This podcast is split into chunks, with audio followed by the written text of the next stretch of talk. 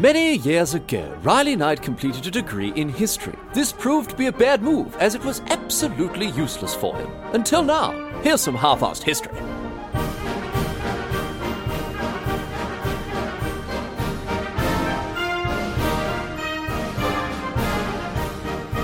What's going on, mate? Great to have you along for some more half-assed history. This week on the agenda, going to be having a chat about Queen Zenobia, an ancient queen who got stuck in against the Roman Empire in the 3rd century, carving out an empire of her own as the Empress of Palmyra. Um, after coming to power in 267 CE, she campaigned and conquered against the Romans to the west and the Persians to the east, ending up with an empire that spanned from Egypt to Turkey and even rivaled bloody Rome itself. She was not mucking around, I'll tell you that obviously going up, uh, you know, against the mightiest empire in the world is, is no joke. And Zenobia, she didn't muck around on the battlefield. She conquering the pants off the Roman territories left, right, and centre. And on top of this, she's also an incredibly forward-thinking and progressive monarch who, generally speaking, had her head screwed on pretty well. She was into science and learning, and was pretty tolerant of religious and cultural differences throughout her, her empire there. So, uh, all in all, Zenobia was an absolute pistol of an empress, and uh, and played a huge role in what's known today as the crisis of the third century, which uh, was was a series of political and, and military crises crises crises uh, within uh, the Roman Empire, and uh, that, that, nearly caused its collapse. Nearly caused the collapse of the entire bloody thing, actually.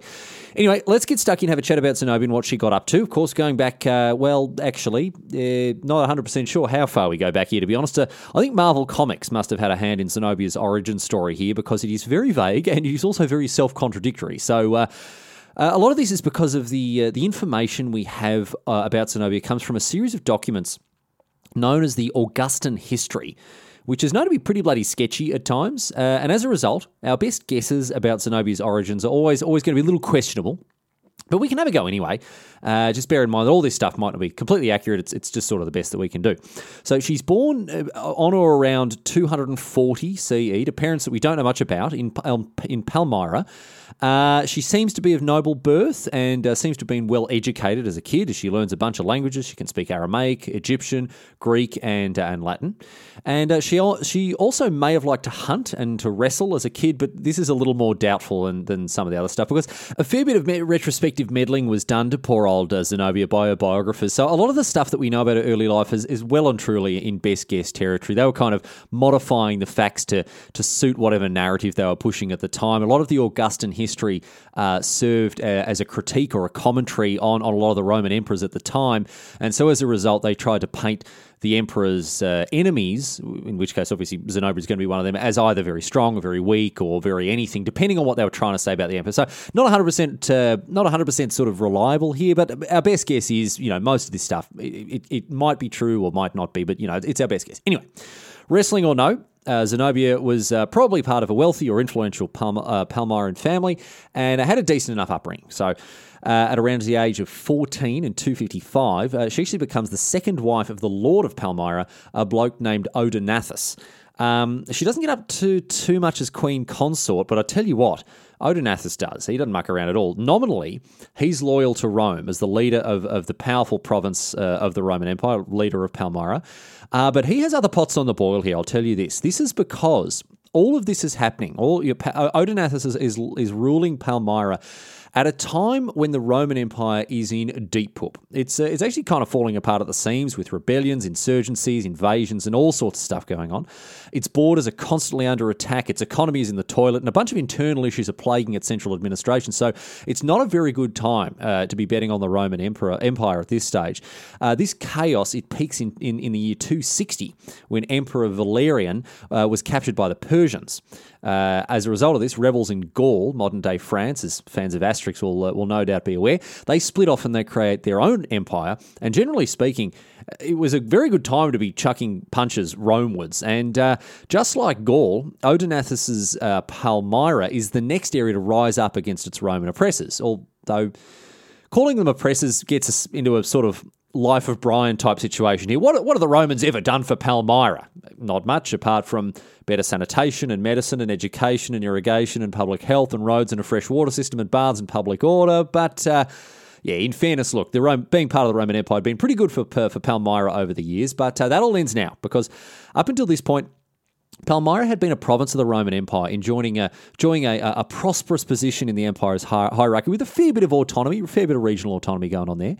Uh, Palmyra is situated towards the eastern edge of the empire in modern day Syria, uh, and its capital, which was also called Palmyra, is just over 200 kilometres northeast of Damascus.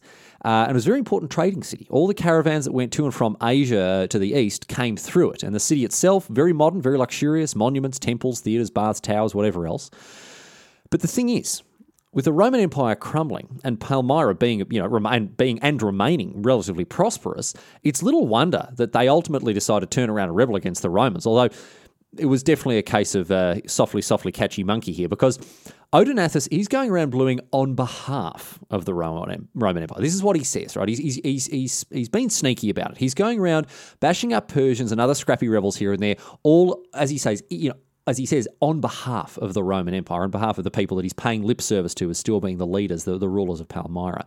He's doing a great job of things. And the Romans uh, back out west, they kind of have to recognize this. The last thing they want is a full scale Palmyrene uh, uprising. So they actually cave to Odenathus and they give him a fancy new title, Corrector Totius Orientis, or uh, in other words, well, in English words specifically, governor of the entire East. So not bad, old son but it means that Palmyra is still, at least nominally, part of the Roman Empire, despite Odenathus having expanded its autonomy very significantly by going and fighting all these battles against uh, uh, Persians and, and, and whoever else like this. There's a fair bit of evidence to suggest that old mate Odenathus was going to try to secure Palmyrene independence, but he never actually got the chance. And that's because, in the grand tradition of ambitious rulers, everywhere throughout history, he gets assassinated. That's the way that it goes for him. Unfortunately, his goose gets cooked in 267. When Zenobia is in her late 20s, Odenathus and his eldest son have been fighting Goths in, uh, in Cappadocia, which is in modern day Turkey. They've hardly had the chance to, you know, wipe all the blood and the black eyeliner off their swords. They've still got the ringing sound of the Goth battle cries and evanescence in their ears. Um, we actually don't know 100% where they were assassinated. It was either off in Anatolia or it was at home in Palmyra. And we actually don't know 100% why either. There's talk of it being a cousin of Odenathus or a nephew. Uh, the, the story about the nephew is interesting. Uh, apparently, the nephew was on a lion hunt with Odenathus, and he pissed Odenathus off by uh, going and, and, and, starting to uh, like pose and butcher the lion, which was a great insult to this, you know, this king of the king of the east like that. And and and, and uh, I think uh, Odenathus ended up locking him up, and then when the when the nephew came out, apparently he assassinated uh, Odenathus, which is a little bit of an a little bit of an overreaction, I would say, assassinating you know your, your uncle for for you know uh, whacking you over the wrist after having you know ruined his his, his lion hunting trip. Anyway, it, we're, not, we're not sure if it was the cousin or a nephew or, or just some other bloke.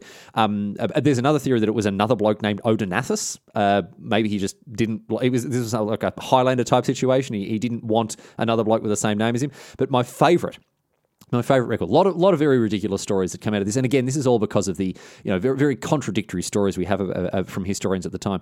But one of my favorite stories, well, actually, I'll just, I'll just go out there. I'll, you know, I'll go out and leave. My favorite story about the assassination of Odenathus was apparently comes from a bloke named Zosimus, uh, who said that he got assassinated at a friend's birthday party, which I really like. Just imagine all these ancient uh, Palmyrene warriors, blood soaked, battle hardened, all wearing party hats and blowing out candles before an assassin leaps out of the cakes and off, offs poor old Odenathus, you know, splattering blood all over the fairy bread. Anyway, in any case, for whatever reason, Odenathus, he's as dead as a doornail. Uh, not that doornails are really known for their vitality anyway. But, but Zenobia, she quickly trims her sails to the winds of change. Uh, Odenathus, on top of all the promotions and the titles that he's been getting from the Romans back out west, he had started calling himself the King of Kings.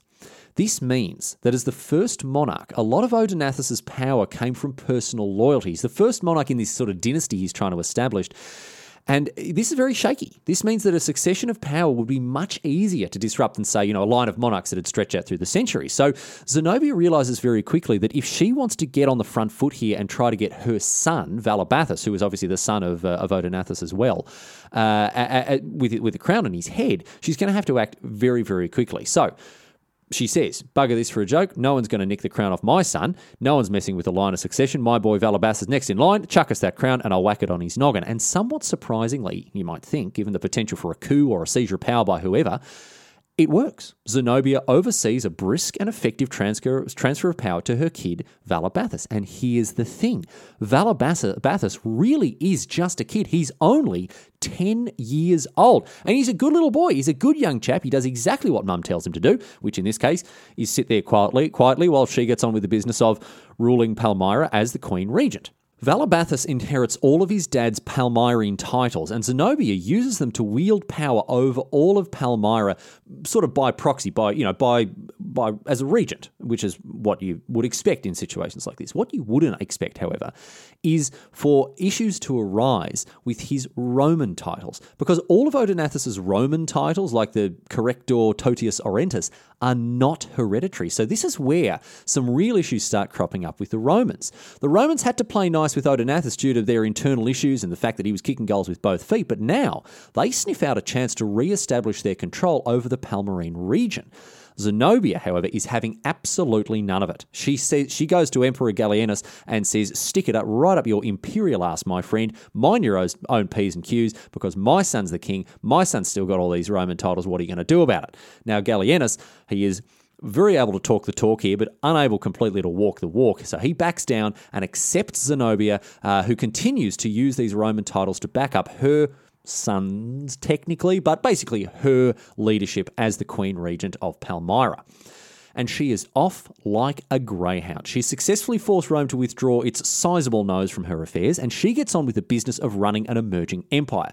And this seems to have gone incredibly smoothly as well. There is no record of her having any rebellion or unrest or grief over her rule, so she's off to the races. She's having a great time. Although, this may also have been because she rounded up and executed everyone who had a hand in her husband's assassination, just to sort of clear up what might happen to anyone to oppose her. So maybe people weren't, you know, too keen to jump up and start uh, criticising their new queen, given that, uh, you know, she dealt with her husband's uh, assassins pretty bloody ruthlessly. Anyway, after securing the support of all the leaders beneath her, who, remember, are technically supposed to be loyal to Rome, she gets stuck in with pushing Palmyra towards independence. Now, she does this again very quietly, very slowly, and very cleverly uh, because her first move is to shore up her eastern borders with Persia. You'll remember Odenathus had been scrapping with the Persians a fair bit, and uh, and and and she's very ready to do this as well. Uh, she she beefs up the defences of all the towns and villages along the Euphrates River, and she also goes about crushing all the rebel scum within her own borders, namely the Tanukhids, who have been giving her a lot of uh, a lot of grief. Now, on top of this boring sort of real politic nonsense, she's also doing a lot of good PR work internally to get people on board with what she was up to. Remember, this is a young monarch monarchy. This is only only Odenathus is calling himself a king, and she's basically the second ruler in this line, and she's standing up to Rome at a very very good time to do this, but it's still a tenuous position to be in politically. So she's done a lot of groundwork here, very cleverly, to try to get herself in a good position politically. She a, uh, so Palmyra is an empire that is composed of a bunch of different cultural and ethnic groups, and Zenobia very cleverly tried to paint herself as transcending a lot of the group's borders. Broadly speaking, there were Semitic and Hellenistic people, or, or in other words, there were the Arabs and the Greeks. And Zenobia, she painted herself as belonging to both groups, as well as harnessing the image of being a Roman empress to really sort of give this great impression of, of, of sort of effortless power. And people bloody loved this. They bloody loved it. She did a bang up job of getting people behind her because, again, she had this broad appeal to all of her citizens. She's also big into culture, philosophy, and learning. She invites all of these philosophers and stuff over from Athens and the like, and she turns the city of Palmyra into a very important place for learning. You've got philosophers leaving Athens to go to Palmyra, which is a big deal back then. She also practices very extreme religious tolerance. She accepts Christians and Jews and pagans, followers of Semitic gods, all sorts really are just all, all, are welcome in this very broad church that she opens. And this was a very po- clever political move too, as it encouraged anyone who was pissed off with being marginalized or oppressed by the Romans to head over to Palmyra and support her instead. So she's got a, she's got a fair bit of grace, grey matter between the old ear holes there, does, uh, does Zenobia, and she does a very good job of not only shoring up her position militarily, but also in the hearts and minds of her people from a political standpoint. So she's done a great job here. Anyway. After a couple of years of establishing her rule, which seemed to go pretty bloody swimmingly, we have to say, she decides that enough is enough and now it's time to get on the front foot and start swishing the willow about in a major way. Remember, Rome is still in a really bad spot with internal rebellion and border skirmishes with the Goths, who are hell bent on wiping those Roman posers off the face of the ancient world. Uh, and this means that Zenobia, as the leader of a very, very powerful nation or province or, or territory, region, whatever you want to call it at this stage, is in a terrific position to charge down the pitch and start swinging for the fences while the Romans have their hands full. Up until this point, she's paid a very sensible level of lip service to the Roman, officially accepting their rule over her lands, while never really letting them do anything of any significance. So while she would say to them, yeah, yeah, sure, whatever, we're part of the Roman Empire, she's really the one that, you know, is pulling all the strings and, and making all the meaningful decisions. However, this changes in 269. She's had enough of boring diplomacy and she gears up for war. As I mentioned, a lot of her, subordinates were, t- were torn between loyalty to Rome and loyalty to her and Palmyra, and so she decides to answer the question once and for all and kicks off her campaign of expansion and conquest. Ryan Reynolds here from Mint Mobile. With the price of just about everything going up during inflation, we thought we'd bring our prices down. So to help us, we brought in a reverse auctioneer, which is apparently a thing. Mint Mobile unlimited premium wireless. Ready to get 30, 30, bit to get 30, bit to get 20, 20, 20, bit to get 20, 20, bit to get 15, 15, 15, 15 just 15 bucks a month. So, Give it a try at mintmobile.com/switch. slash $45 up front for 3 months plus taxes and fees. Promo for new customers for limited time. Unlimited more than 40 gigabytes per month slows. Full terms at mintmobile.com.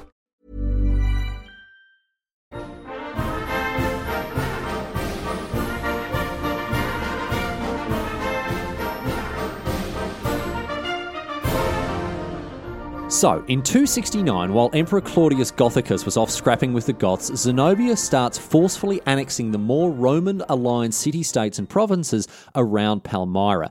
This was a good bit of timing from old Zenobia as the Roman Empire was crumbling with, from within while also trying to deal with these external threats, meaning that it really wasn't in a position to, to respond to the personal annexation of its outer provinces.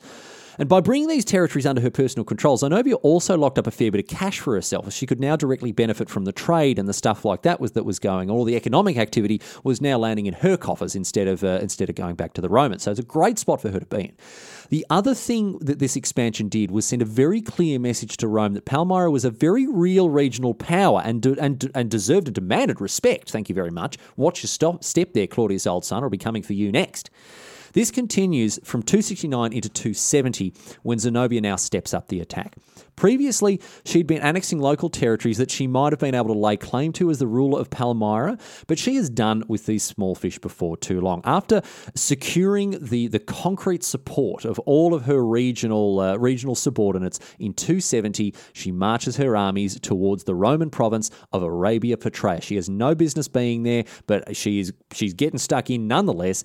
And there, her general Zabdas attacks and routs the army of the Roman governor Trassus, sacking his capital, Bosra. Uh, uh, Zabdas then continues on south on Zenobia's orders, cutting a mighty swath of destruction through Arabia and Judea. And the interesting thing here is this all throughout this entire campaign, this conquest here, on the surface, Zenobia is still giving herself plausible deniability when it comes to loyalty to the Roman Empire.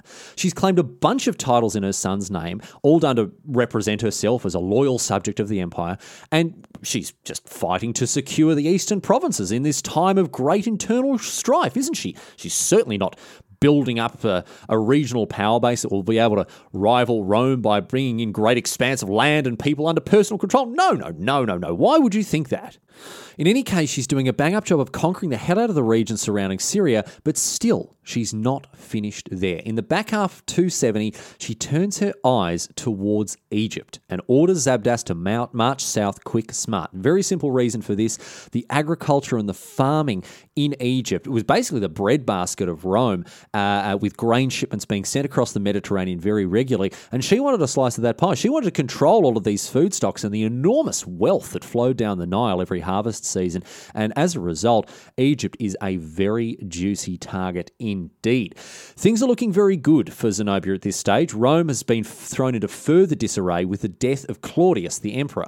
He's been off fighting desperately to reunite the emperor, uh, empire out west, campaigning against the breakaway Gallic Empire, but uh, died of, of what we think was probably smallpox this year in 270. His brother and successor, Quintillus, was a bit useless, not much liked by the Roman legions, and so Zenobia uh, really picked a good time. She's in a great spot here to crack some more Roman skulls down in Egypt, while the uh, while the you know internal politics of the Roman Empire are consuming all of their attention. So Sometime around October, a massive army of 70,000 Palmyrene march into Egypt, and once again, it is all coming up Zenobia. Firstly, the prefect of Egypt, a respected military leader whose name was Tenagino Probus, was off scrapping with pirates, and so he wasn't around to defend his turf. Secondly, a fair few people in Egypt were actually big fans of Zenobia. They've heard of the stuff that she did, they've heard of the st- you know what she's been up to, both uh, culturally, uh, religiously, politically, all that sort of stuff, and they're on board with her already. Even even though she's technically leading an invading army. They're like, mate, come in, please, lay out, lay out the red carpet for her like that. Thirdly, she's got a man on the inside. One of these blokes who's, in, who's a big fan of her, these Egyptians who's a big fan of her, is an Egyptian general named Timagenes, who greatly aided the 70,000 strong Palmyrene army uh, in overcoming the 50,000 strong Roman army as they first met on the field of battle in Alexandria.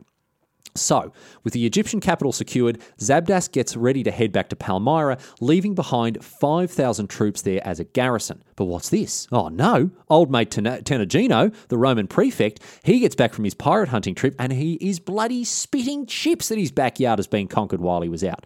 He gets his troops back together and he reconquers Alexandria, but as soon as Zabdas hears this, he stops in his tracks Historians haven't confirmed that this happened with a humorous screeching noise like in a cartoon, but, well, you know, probably did, and marches right back into Egypt. And there, Zabdas rolls into Alexandria and re reconquers it. No worries at all, mate. The Alexandria at this stage probably just going, geez, bloody hell, you idiots, make up your minds. Are we Roman or Palmyrene? Come on, just get it over with. And Tenagino, he flees to the south from Alexandria, but this is where Timagenes once again proved his worth. He knew, he, he had sort of got a suspicion as to what Tenagino would get up to next, and as a result, he is able to uh, to to lay an ambush and, and springs a trap after anticipating the Romans' next move. Zabdas and Timagenes roundly defeat Tenagino once and for all at the Babylon fortress, and that was that. Palmyra had captured Egypt good and proper and was ready to benefit from the enormous amount of wealth and prosperity that that, uh, that, that country, or that province, I guess, at this stage enjoyed. So, Still, Zenobia is not finished. She continues with some other campaigns into Asia Minor, but unfortunately, we don't have too much information about these as they weren't written about, about extensively. But what we do know, however, is that in the year 271, Palmyra was at its peak. It was a fully independent, fully autonomous empire spanning all the way from Egypt to modern day Turkey, and it had all been built on the achievements of Zenobia. And of course, Odenathus you know, put in a lot of legwork to begin with, but Zenobia was the one who was out there on the front lines, kicking goals and getting it done. So good on her. Now, Palmyra's split with Rome officially happened in 272 when Zenobia announced Palmyra's independence from the Roman Empire. We know this because Palmyran coins from 272 onwards removed all references to the Roman Empire and instead referred to Zenobia and also Valabathus, her son, with imperial titles, August and Augusta.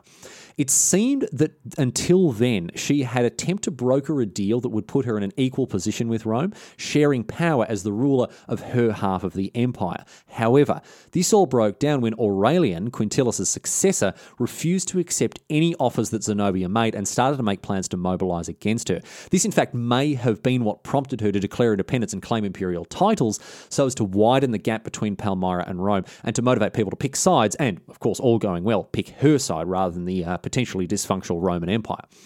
In any case, Aurelian is having absolutely none of it. He has had it up to the back teeth with uh, Zenobia's uh, rebellion and uh, and and you know open uh, defiance of Roman rule because since taking the imperial throne, he's been busy sorting out the Goths and the other barbarians, and uh, he's done a bloody excellent job at stitching the failing Roman Empire back together, I'll tell you this.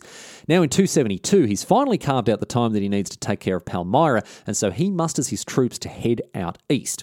He crosses the Bosporus in, uh, in modern day Turkey in, in April 272, and he marches through Asia Minor, where he encounters very little resistance. In fact, there's one city that does try to hold out against the Romans, and uh, after they're defeated, Aurelian's advisors beg him not to put the city to the fire and the sword. They say, no, look, listen, spare them. You know, they were conquered themselves. Let them go. Be merciful in this case, and, and it'll pay dividends. And the matter of fact is, it did. Uh, after other cities and towns heard of the fact that Aurelian was a merciful leader, they all surrendered a lot faster than they would have otherwise. And so his uh, progress was hastened enormously towards Palmyra by the fact that he had spared this city that was uh, was initially, uh, you know, attempting to hold out against him. So good job there, Aurelian. You certainly uh, you certainly made a, a bit of an easier job for yourself. Anyway. As a result of this, uh, he he manages to make it to the to the doors of Palmyra, the Palmyran Empire, without too much difficulty. And in addition to this, he's also recaptured Alexandria by sending a, a contingent of troops down down to Egypt to retake it. So Egypt has fallen to the Romans once again uh, because Zenobia has actually withdrawn most of her troops back to Palmyra in the face of the oncoming Roman invasion. Anyway. Aurelian doesn't have too much, uh, too many issues Are marching all the way into Palmyra towards the city of Antioch. About 40 kilometres away from Antioch, he meets the 70,000 strong Palmyran army, once again led by Zabdas. But this time, poor old Zabdas's luck runs out and he is defeated in the Battle of Immae. He flees along with Zenobia to the city of Emesa. In Emesa, however, Zenobia makes a very interesting and, and quite funny decision. She doesn't want people to know that they've lost the Battle of Immae, and as a result, what she does, she starts talk, just lies essentially, and starts saying that Romans have been wrecked and get this, that they'd captured Aurelian. Now, obviously, people wanted to, you know, some evidence that this had happened. So what she did, she got Zabdas. She gets Zabdas. She says, "Listen here, mate. What I want you to do, go out there and find for me someone who looks a little bit like Aurelian, and I'll and I'll parade him through the town of Emesa to prove that we've captured him." Zabdas goes, "Mate, bloody love this plan. Don't worry about it. You know, I'll, I'll, be back in two shakes of a, of a lamb's tail. Don't even worry about it. And he comes back with his bloke who, again, looks a little bit like Aurelian, and they parade him up and down Emesa as a prisoner, uh, uh, you know, uh, saying, look at this, we got the Roman emperor, and don't even worry about it. Now, this didn't actually work out all that well because the very next day, the real Aurelian arrived in Emesa, so the sort of the illusion was kind of shattered there. And uh, as a result, now the Battle of Emesa is fought between the Palmar- Palmyrenes and the Romans. And uh, to begin with, it's looking pretty good for the Palmarines. Once again, the army is absolutely crushing it. Their heavy cavalry are slaughtering Romans left, right, and centre. But then disaster. These uh, these these uh, horsemen, they get cocky and they start to chase down the, uh, these fleeing Roman troops. And this leads them right into the bulk of the Roman infantry, where they are all cut down mercilessly and killed. And after this defeat, Zenobia is forced to retreat further. Just think of that. If the army had maintained their discipline, they may have won the Battle of Emesa and things would have taken a very different turn. But as it is, the hubris of these horsemen was uh, something of a death knell for the Palmyrene Empire, as we will, uh, as we will sh- shortly discover. So, Zenobia retreats, as I say, this time all the way back to the city of Palmyra itself. And unfortunately for her, due to the defeat at Emesa and the speed at which she had to run away, she had to leave all of her bloody cash behind. The imperial treasury is no more and has now fallen into the hands of the Romans. In Palmyra, Aurelian laid siege to the city and cuts off its supply lines very quickly indeed. However, Zenobia still reckons that she's in with a good shot here, given she had a huge number of archers inside the walls, and also due to the fact that the Romans were stuck out in a stinking bloody hot desert. When Aurelian demanded her surrender, apparently she returned, uh, returned the message by saying this. You demand my surrender as though you were not aware that Cleopatra preferred to die a queen rather than remain alive, however high her rank. So bloody good on her for telling Aurelio, Aurelian what's what, although it didn't do her any good in the long run, but still full credit to her for, for at least having, getting in there and having a crack. Because after this, Aurelian only intensified his attacks on the city, and as a result, Zenobia was once again forced to flee. She attempted to flee uh, the city, sneaking out a back door and and and riding away at top speed towards the uh, the Euphrates. But Aurelian, he got wind of what she was up to and he gave chase, sent out a contingent of soldiers to capture her, and capture her they did. She was captured by the Romans before she could get across the Euphrates, and the city of Palmyra, Palmyra fell, and the Palmyrene Empire was no more. Now, Things get pretty interesting after uh, Zenobia was captured because there are hugely conflicting tales on what happened next. Things at the beginning of this story and at the end of this story are kind of all over the place. All the stuff that is in the middle, all of the conquest and the expansion, the empire building, we've got a generally pretty accurate idea of how things went there. But as we as we wrap up the story of Queen Zenobia, things get a little the mud, the waters get a little muddy once again here. She was probably sent to Emesa to stand trial. This that much seems likely to be true. But uh, a lot of what was written about Zenobia at this stage was written by heavily biased Romans. There's stories of her cowardly capitulation at the trial, blaming her advisors and her people for her failures. But this was probably just Roman propaganda to set the Palmyrene people against her, and, and, and historians aren't particularly convinced by these accounts. After this, however, things aren't much clearer. Some sources say that she died while being taken to Rome as a, as a prisoner, but some some say that she got there alive and well. So we, we're not sure about that. But most seem to indicate that she she was taken to Rome uh, by Aurelian during his victory parades, during his triumphs at this time in 274. And uh, well, by the way, Aurelian he came back to an absolute hero's welcome. He's there on on the streets handing out bread to the Roman citizens. People absolutely loving it. You know, getting around him, bloody selfies all over the place on the red carpet, having a great time. Um, and, uh, and, and Zenobia f- sort of figures into this as a sort of as a prize almost as you know as, as, as someone who's been who's paraded around the town uh, you know as a as a uh, as a humiliated defeated leader. Now this can't have been a uh, a particularly nice way to end your career as an empress I would say but I will say I will mention this one of the one of the sources indicates that uh, that Zenobia was led around the city, paraded around the city in golden chains. So again, while it can't have been too much fun to be shown off like this, at least she was doing it, you know, in a certain amount of style. Anyway, after this, some contemporary historians claim that she was executed, that she was beheaded, while some claim that she was granted a villa by Aurelian and remarried a Roman noble. Honestly, we'll probably never know what truly happened, but we definitely know this. In just a few short years, Zenobia built an empire to rival Rome itself, which is no small feat. And today, she's a national hero in Syria, appearing on Syrian banknotes, and queens such as Catherine the Great, centuries later, considered Zenobia to be a role model. So, any way you slice it, Zenobia did a cracking job of carving out her own corner of history, forging an empire that burnt hot and burnt bright and burnt, unfortunately for her, all too quickly.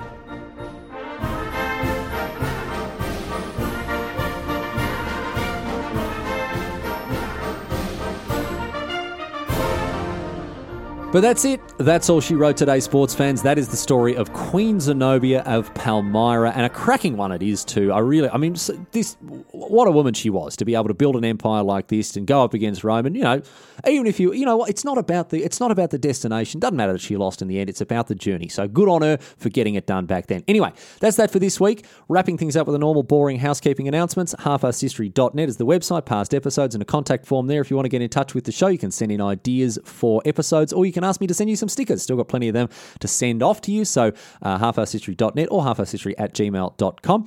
Um, on Twitter at half-arsed history without an O. Uh, wouldn't fit. Very annoying if you uh, if you want to get in touch there.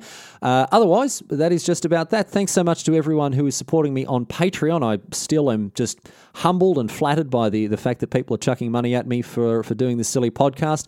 And uh, even if you're not, thanks so much for tuning in. I, you know, there's not really too many ways to say this without sounding like a bit of a bit of a deal, but uh, I really do want to say thank you. Uh, you know, I started this podcast more as just a little personal passion project, and uh, it really is flattering to know that uh, you know so many people around the world are listening to it and, and, and seem to get so much enjoyment out of it. I mean, if you you know if you're listening to it and you don't get enjoyment out of it, well, thanks for boosting my numbers, I guess. I guess, but you know, good on you anyway for for getting stuck in and uh, and filling your filling your head full of knowledge. Anyway. That is that. Going to wrap things up here again with a question posed on Reddit. Uh, we've talked a little bit about the Roman Empire, and we've talked about the fact that it was on the brink of collapse at one point. And uh, Reddit user, Reddit historian Quit BSing has a great question in that vein. How did Rome fall if it was already on the ground? Was it in the sky in ancient times?